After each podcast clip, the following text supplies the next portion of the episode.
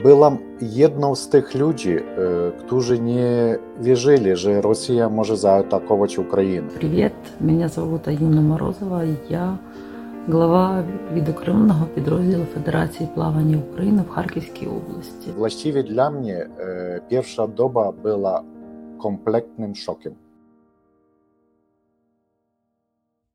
Привет, меня зовут Алина Морозова, я глава відокремленого підрозділу Федерації плавання України в Харківській області. До війни я займалася розвитком плавання в Харківській області. Также я директор школы Олимпийского резерва по плаванию «Спартак». Также я учитель плавания в Харьковском государственном высшем училище физической культуры №1 отделения плавания. Так сложилось, что я, в принципе, развиваю плавание любительское и спортивное в нашем регионе. Также я являюсь членом президиума Федерации плавания Украины от Харьковской. Witam wszystkich. Nazywam się Alina Morozowa. Jestem kierownikiem jednostki Federacji Pływania Ukrainy w obwodzie Charkowskim. Przed wojną rozwijałam w swoim obwodzie pływanie.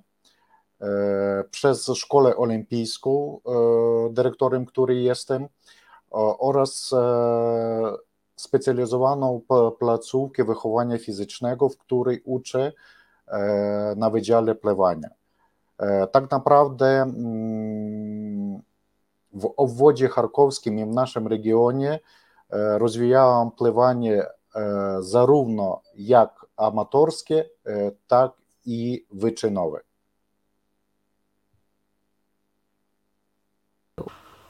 Я отношусь к тем людям, которые не верили, что Россия на нас нападет и что они ударят по нам.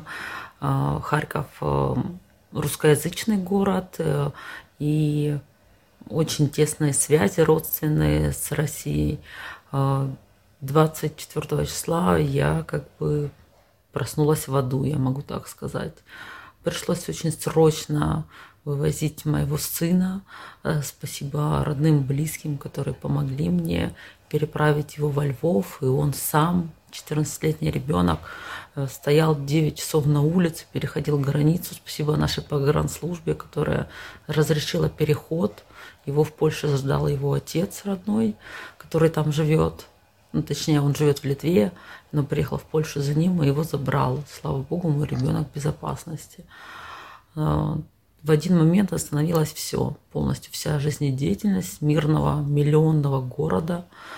Ни о каком плавании уже не идет речь. И, наверное, первые сутки просто шок. Byłam jedną z tych ludzi, którzy nie wierzyli, że Rosja może zaatakować Ukrainę, że rosyjskie wojska mogą zaatakować mój kraj, moje miasto. Charków to rosyjskojęzyczne miasto, które ma bliskie powiązanie rodzinne z Rosją i z rodakami, jakie mieszkają w Rosji, ale to nie ochroniło nasze miasto od tego piekła, w którym obudziłem się 24 lutego. Musiałam pilnie ewakuować mojego 14-letniego syna, najpierw do Lwowa, a potem przez granicę do Polski, do jego ojca, który teraz mieszka w Litwie. Można powiedzieć, że w pewnym momencie wszystko się zatrzymało.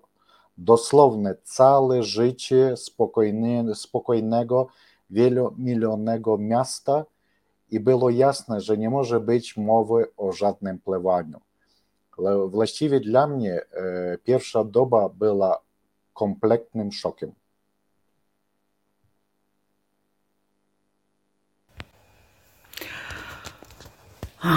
Первые сутки прошли, шок окончился, и мы с мужем приняли решение, что мы идем в ряды нашей местной самообороны.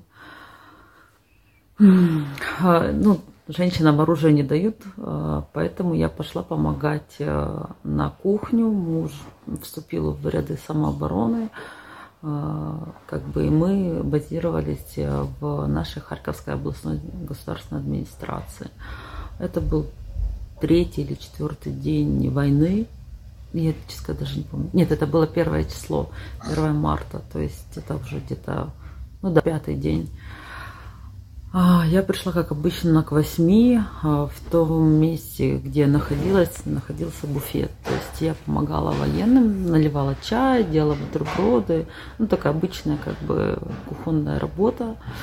И в один момент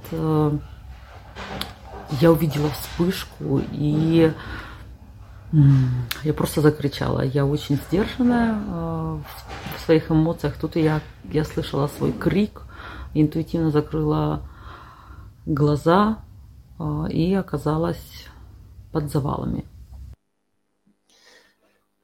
Minęła pierwsza doba, minął szok i postanowiliśmy z mężem iść pomagać w obronie terytorialnej. Ponieważ kobietom, jakie nie są zawodowymi żołnierzami, nie dają broni, poszedłem w pomoc na kuchnię. Nasza baza znajdowała się na terenie Charkowskiej Państwowej Administracji Obwodowej. 1 marca, gdzieś około godziny 8 rano, właściwie byłam w stolówce, rozdając naszym żołnierzom śniadanie, jakąś herbatę, jakieś kanapki, i w pewnym momencie zobaczyłam błysk. Bardzo się przestraszyłam, krzyknęłam, słyszałam ten swój krzyk i została uwięziona pod grudami.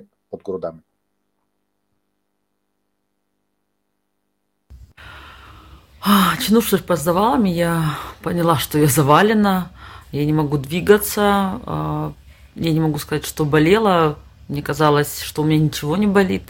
Я не могу двигаться, я кричу, запах, дым, где-то течет вода, я кричу. Спустя какое-то время меня услышали, слава богу, но случился второй удар, и, к сожалению, меня засыпало еще больше, и мы провалились еще вниз, и ребята, которые меня шли спасать, они, к сожалению, погибли. Погибли все, кто был со мной в комнате. Спустя еще какое-то время я опять очнулась. Я поняла, что я уже ничем не могу двигать, в принципе, кроме одной ноги. Там была какая-то деревяшка, я ей стучала, пыталась себя успокоить. Случилась легкая истерика. Я плакала, молилась, кричала и так по кругу. И меня услышали, спасатель по имени Женя, я очень ему благодарна, и, к сожалению, не могу его сейчас найти, я пыталась несколько раз, он меня услышал, потом оказалось, что среди спасателей мой муж, его не было в этом здании в момент удара, и он настоял на том, чтобы мой муж, чтобы искали в этом месте, потому что он знал, что я там нахожусь. Po znalezieniu się pod gruzami odzyskałam przytomność, krzyczałam, wzywałam na pomoc. Ludzie, moi koledzy, którzy mnie słyszeli, przyszli mi z pomocą, ale w tym momencie doszło do kolejnego uderzenia rakietowego i wszyscy oni zginęli. Każdy, kto był ze mną w pokoju, umarł. Przy drugim uderzeniu upadłam jeszcze niżej i jeszcze bardziej zaznałam i znowu straciłam przytomność. Kiedy znowu opamiętałam się, zdałam sobie sprawę, że nie mogę poruszać niczym poza jedną nogą. Próbowałam się uspokoić, chociaż naprawdę była, histeryzowała, płakałam, modliłam się, krzyczałam i tak cały czas w kółko. W pewnym momencie zostałam usłyszana przez ratownika na imię Jewgenij, do którego dołączył mój mąż, który przybył na miejsce ataku rakietowego i dalej szukał mnie wśród gruzu, wiedząc w przybliżeniu, gdzie ja mogę być.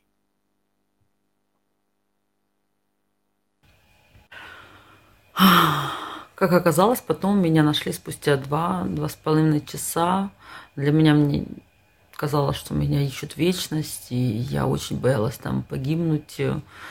По сути, я понимала, что я жива, у меня ничего не болит существенно, но остаться там просто потому, что тебя не могут найти, это ужасно.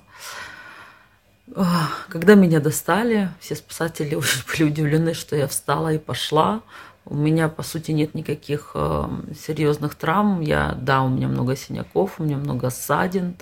И самое страшное, что у меня случилось со мной, у меня в бровь попал осколок стекла, который сразу не заметили, и только спустя неделю обнаружили, что внутри в брови стекло, и мне его недавно достали. В принципе, как мне сказали мои спасатели, что я очень фартовая. Я надеюсь, так и будет до конца войны. Я жду нашей победы. Но это очень сильно изменило, в принципе, мое мировоззрение на всю политическую ситуацию в стране. Як się okazało, znaleźli mnie w 2,5 godziny, co wydawało się całą wiecznością dla mnie. Bałam się umrzeć pod gruzami, mimo że nikt mnie nic nie bolało. Bałam się tego, że nie mogą mnie znaleźć i odkopać. To po prostu było okropne. Potem, kiedy zostałam wyciągnięta spod gruzów, wstałam i wyszedłam praktycznie sama. Faktycznie byłam pewna z siniaków i zadrapań, ale nic ważnego nie zostało uszkodzone w moim organizmie i ciele. Jedyna rzecz jest to, że tydzień później znaleźli i usunęli z mojej brwi odłamek szkla, który tam utknął. W ogóle ratownicy powiedzieli mi, że mam fart, że mam dobrego anioła stróża. Mam nadzieję, że tak będzie do końca wojny i nie mogę się doczekać naszego zwycięstwa. To wydarzenie bardzo zmieniło mój światopogląd na całą sytuację polityczną w naszym kraju.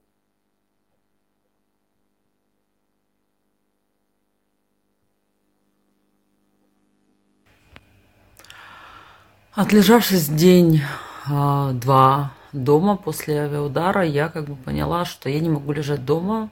Мне в какой-то степени страшно находиться в закрытом помещении, поэтому я продолжила заниматься вместе с мужем волонтерской деятельностью. Но, правда, уже не в составе ТРО, потому что это очень опасно, и мой муж за меня боится. И очень нервничает. А мне нужен здоровый муж. Мы помогаем людям, мы готовим еду, развозим в больницы одиноким людям, которые здесь остались. Вывозим совместно с друзьями людей машинами из Харькова в Полтаву, детей, женщин, пожилых людей. И вот я себя только недавно поймала на мысли о том, что, слава богу, наш бассейн находится в безопасном месте, вокруг нет ничего военного. Но, к сожалению, мои надежды не оправдались. Прилетел снаряд и попал в сторону женской раздевалки. Там находится над женской раздевалкой зал сухого плавания специальный, принадлежащий моей школе. Его больше, к сожалению, нет. Дыра 3x4 метра, сквозная, 2 этажа пробила. Po spędzeniu kilka dni w domu po nalocie zdałam sobie sprawę i poczułam, że nie mogę być w domu. Bałam się i postanowiłam dalej jechać do ludzi, a z mężem kontynuować wolontariat, ale już nie w obronie terytorialnej. Teraz przygotowujemy właśnie jedzenie, dostarczamy je do szpitali i do samotnych osób, które tutaj przebywają. Wraz z naszymi towarzyszami ewakuujemy samochodami mieszkańców miasta, dzieci, kobiety, osoby starsze do Poltawy. Jednocześnie właściwie uważałam, że to dobrze, że nasz basen jest daleko od obiektów wojskowych, że jest bezpiecznie, ale taka nadzieja i oczekiwania się nie spełniły. Pocisk przeleciał, praktycznie przebił 2 piętra i zniszczył wszystko, co było w tym miejscu. To faktycznie to jest hale, to jest szatni, ogromna dziura w suficie i na dnie same ruiny.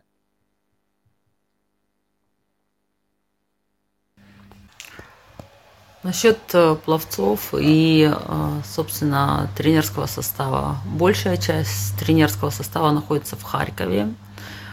У нас есть группа, где мы каждый день переписываемся, делаем перекличку, у кого какие проблемы, и стараемся друг другу помочь.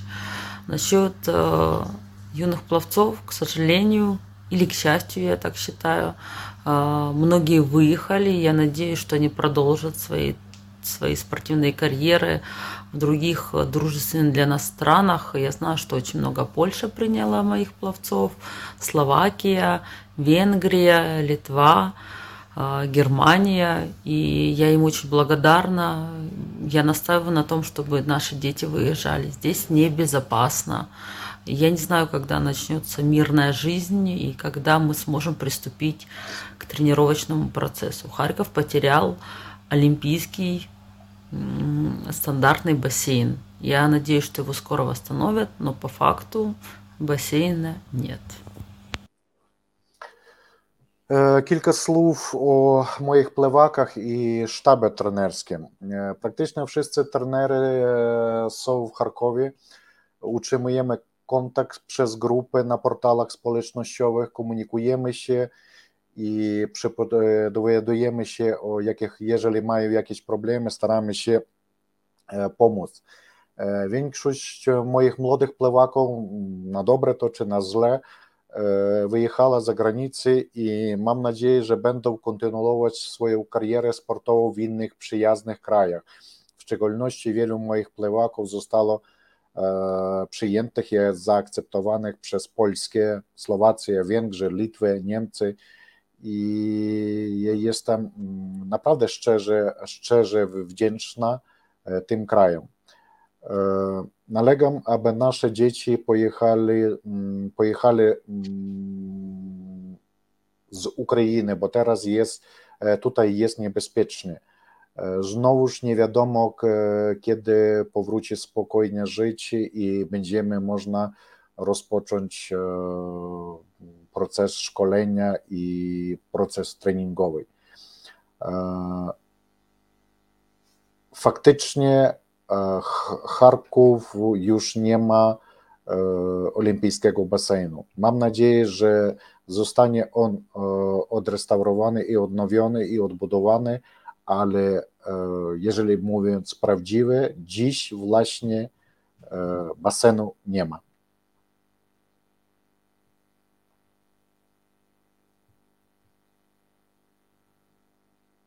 Спортсмены по-разному переносят эту ситуацию. Казалось бы, мы спортсмены, мы сильны, но к войне нельзя быть готовым, тем более ночью, как фашисты напали, казалось бы, друзья. Кого-то успокаиваем, кого-то прикрикнем, но детям сложно. Все пытаются держаться, взаимодействовать, но сложно не выходить в комендантский час на улицу, сложно сидеть дома и бояться.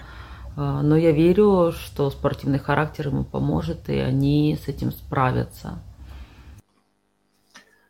Sportowcy tolerują tę sytuację na różne sposoby. Wydawało się, że jesteśmy sportowcami, jesteśmy silni, ale nie możemy być gotowi do wojny. To nikt nie może być przygotowany do wojny. W rzeczywistości w nocy, podobnie jak naciści, zostaliśmy zaatakowani przez powiemy, jak uważaliśmy przyjaciół, przyjacielski kraj, przez Rosję. Trzeba więc niektórych sportowców trzeba uspokoić, kogoś zdyscyplinować, ale dzieciom jest naprawdę trudno. trudno nie wyjść na zewnątrz w czasie godziny takiej policyjnej. Trudno siedzieć w domu w niepokoju i strachu. Ale mam nadzieję i wierzę, że sportowy charakter i ta rywalizacja im pomoże i dadzą sobie radę. Мое мировоззрение разделилось очень четко до и после. 24 числа февраля, можно сказать, спала пелена с глаз о том, что мы какой-то братский народ. Мы не единый народ, мы отдельная страна. Не надо к нам лезть, мы сами разберемся. Нам не нужен ничей совет и ничья помощь. Никакой ваш мир нам не нужен. У нас есть свой независимый украинский мир. Я хотела бы обратиться ко всем странам Европы, соседним странам и вообще к цивилизованному миру. Без вашей помощи мы не справимся. Мы держимся уже 16-й день войны, не операции, а войны. Мы вывозим детей, мы воюем, лежим под завалами, умирают дети. Нам нужна ваша помощь. Я искренне считаю, что надо помочь нам, Украине, закрыть небо. Ненормально, что в 21 веке все нам помогают одеждой и едой, но никто не помогает реальной помощью. Поэтому, пожалуйста, помогите закрыть нам небо от арт-налетов. Mój światopogląd był dość wyraźnie podzielony przed i do.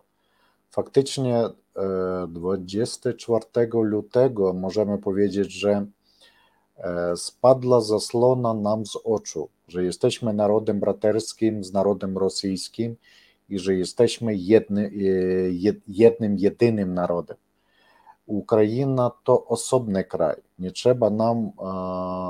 nie trzeba nas popychać, niepotrzebne jest rady i niczej pomocy takiej braterskiej, rosyjskiej nie potrzebujemy. Nie potrzebujemy żadnych środków od Rosyjskiej Federacji. Mamy własny, niezależny ukraiński świat.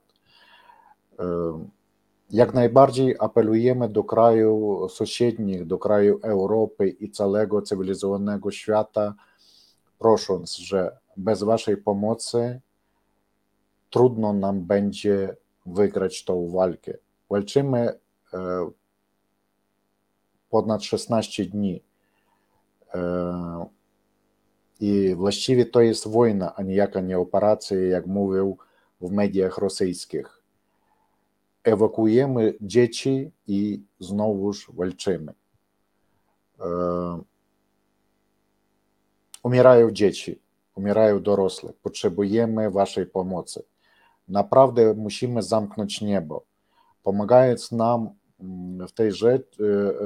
Pomagając nam rzeczami, żywnością, jakimiś innymi jeszcze momentami, ale nikt nie chce zasłonić nieba przez bombardowaniami i ostrzałem artyleryjskim. Dlatego jeszcze raz proszę, zamknijcie niebo. Я никогда не думала, что я перестану общаться с родственниками из-за политики. У меня много родственников в соседнем государстве, которое на нас напало. И такое впечатление, что они там в тумане находятся. К большому сожалению, мне пришлось прекратить ради своей психики. И, в принципе, я считаю, что неадекватное общение с кровными родственниками. И так очень многие в Харькове. Мы пограничный город, у нас очень тесны связи, но мы сейчас идем ради государственности, ради своей Украины, на то, чтобы прервать родственные связи. Это неестественно, это очень больно, но, наверное, так надо. Они не понимают, что у нас война, а не операция. Россия не понимает, россияне, что нам не нужны они. нам не нужно, мы сами будем выбирать, с кем дружить, с кем не дружить. Поэтому мировоззрение повернулось на 180 градусов. Слава Украине! Nigdy by nie pomyślałam, że pewnego dnia przestanę komunikować się z krewnymi z powodu polityki. Mam wielu krewnych w kraju, który nas zaatakował i wygląda na to, że oni są tam wszyscy jak we mgle. Niestety musiałam przestać komunikować się, żeby ratować swoją psychikę. I tak wiele osób zrobiło w Charkowie. Charków to miasto przygraniczne. Mieliśmy silne i duże związki z Rosją, ale teraz w imieniu naszej państwowości, w imieniu naszej Ukrainy zrywamy więzy rodzinne i komunikacje. To nie jest naturalne, bardzo to boli, ale prawdopodobnie jest to konieczne. Rosja i Rosjanie nie rozumieją, że to jest wojna, a nie operacja. Rosja i Rosjanie nie rozumieją, że ich nie potrzebujemy. Nie musimy wskazywać, z kim chcemy się przyjaźnić, a z kim nie. Więc mój światopogląd ma teraz obrócił się na 180 stopni. Chwała Ukrainie. Sława Ukrainie.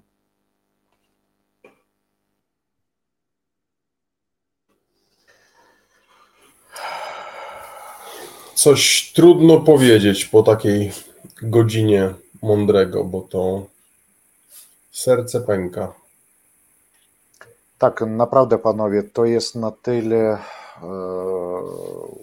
chyba nie potrzebuję żadnych komentarzy, bo tutaj mamy osobę, mamy naszą przyjaciółkę, mamy naszą... jaka faktycznie... to wszystko na sobie przeżyło. I to nie jest jakiś fake, to nie jest jakaś propaganda, propaganda i coś zreżyserowane. To naprawdę to było. I nawet nie mogę sobie pomyśleć, że ktoś oglądając ten wywiad i mógłby pomyśleć, że to jest coś jak inspirowano, czy to jest jak w filmie, że to było nagrano, zreżyserowano i teraz, że Ukraina to podaje jak jakiś fake. Nie mogę sobie to przedstawić, ale tak to jest. Czasem, można powiedzieć, że wielkiej ilości Rosjan tak uważają, że nie ma tutaj wojny, że to sami Ukraińcy siebie atakują, nacjonalisty i że sami walczą, sami z sobą walczą. Ja chciałem tylko powiedzieć, że Morozowa ubiegała się, starała się o stanowisko ministra sportu na Ukrainie i myślę, że ta jej heroiczna walka i postawa, którą prezentuje, powoduje, że chyba nie ma lepszej osoby, która mogłaby również powalczyć o to, żeby ukraińskie pływanie było jeszcze silniejsze, jeszcze mocniejsze. To jest niezwykle odważna kobieta, niebywale odważna kobieta. I można powiedzieć, że drugie życie dostała, to jest po prostu... No, drugie życie dostała, też... nadal walczy o Ukrainę, no. Tak? Ona nie odpuszcza. Ktoś nad nią czuwa, naprawdę. Ktoś nad nią czuwa. Moi drodzy, myślę, że no dziękujemy przede wszystkim Rusłan, że udało ci się skontaktować z panią Morozową i udało ci się nagrać ten wywiad, a my mogliśmy posłuchać, dlatego że takiego wywiadu, takiej rozmowy, takiego przekazu, nie chcę powiedzieć, że nie zapomina się na lata, ale chyba nie zapomni się do końca życia. To są bardzo mądre słowa, które Morozowa nam przekazała w tym wywiadzie. Tak, zgadzam się z tym.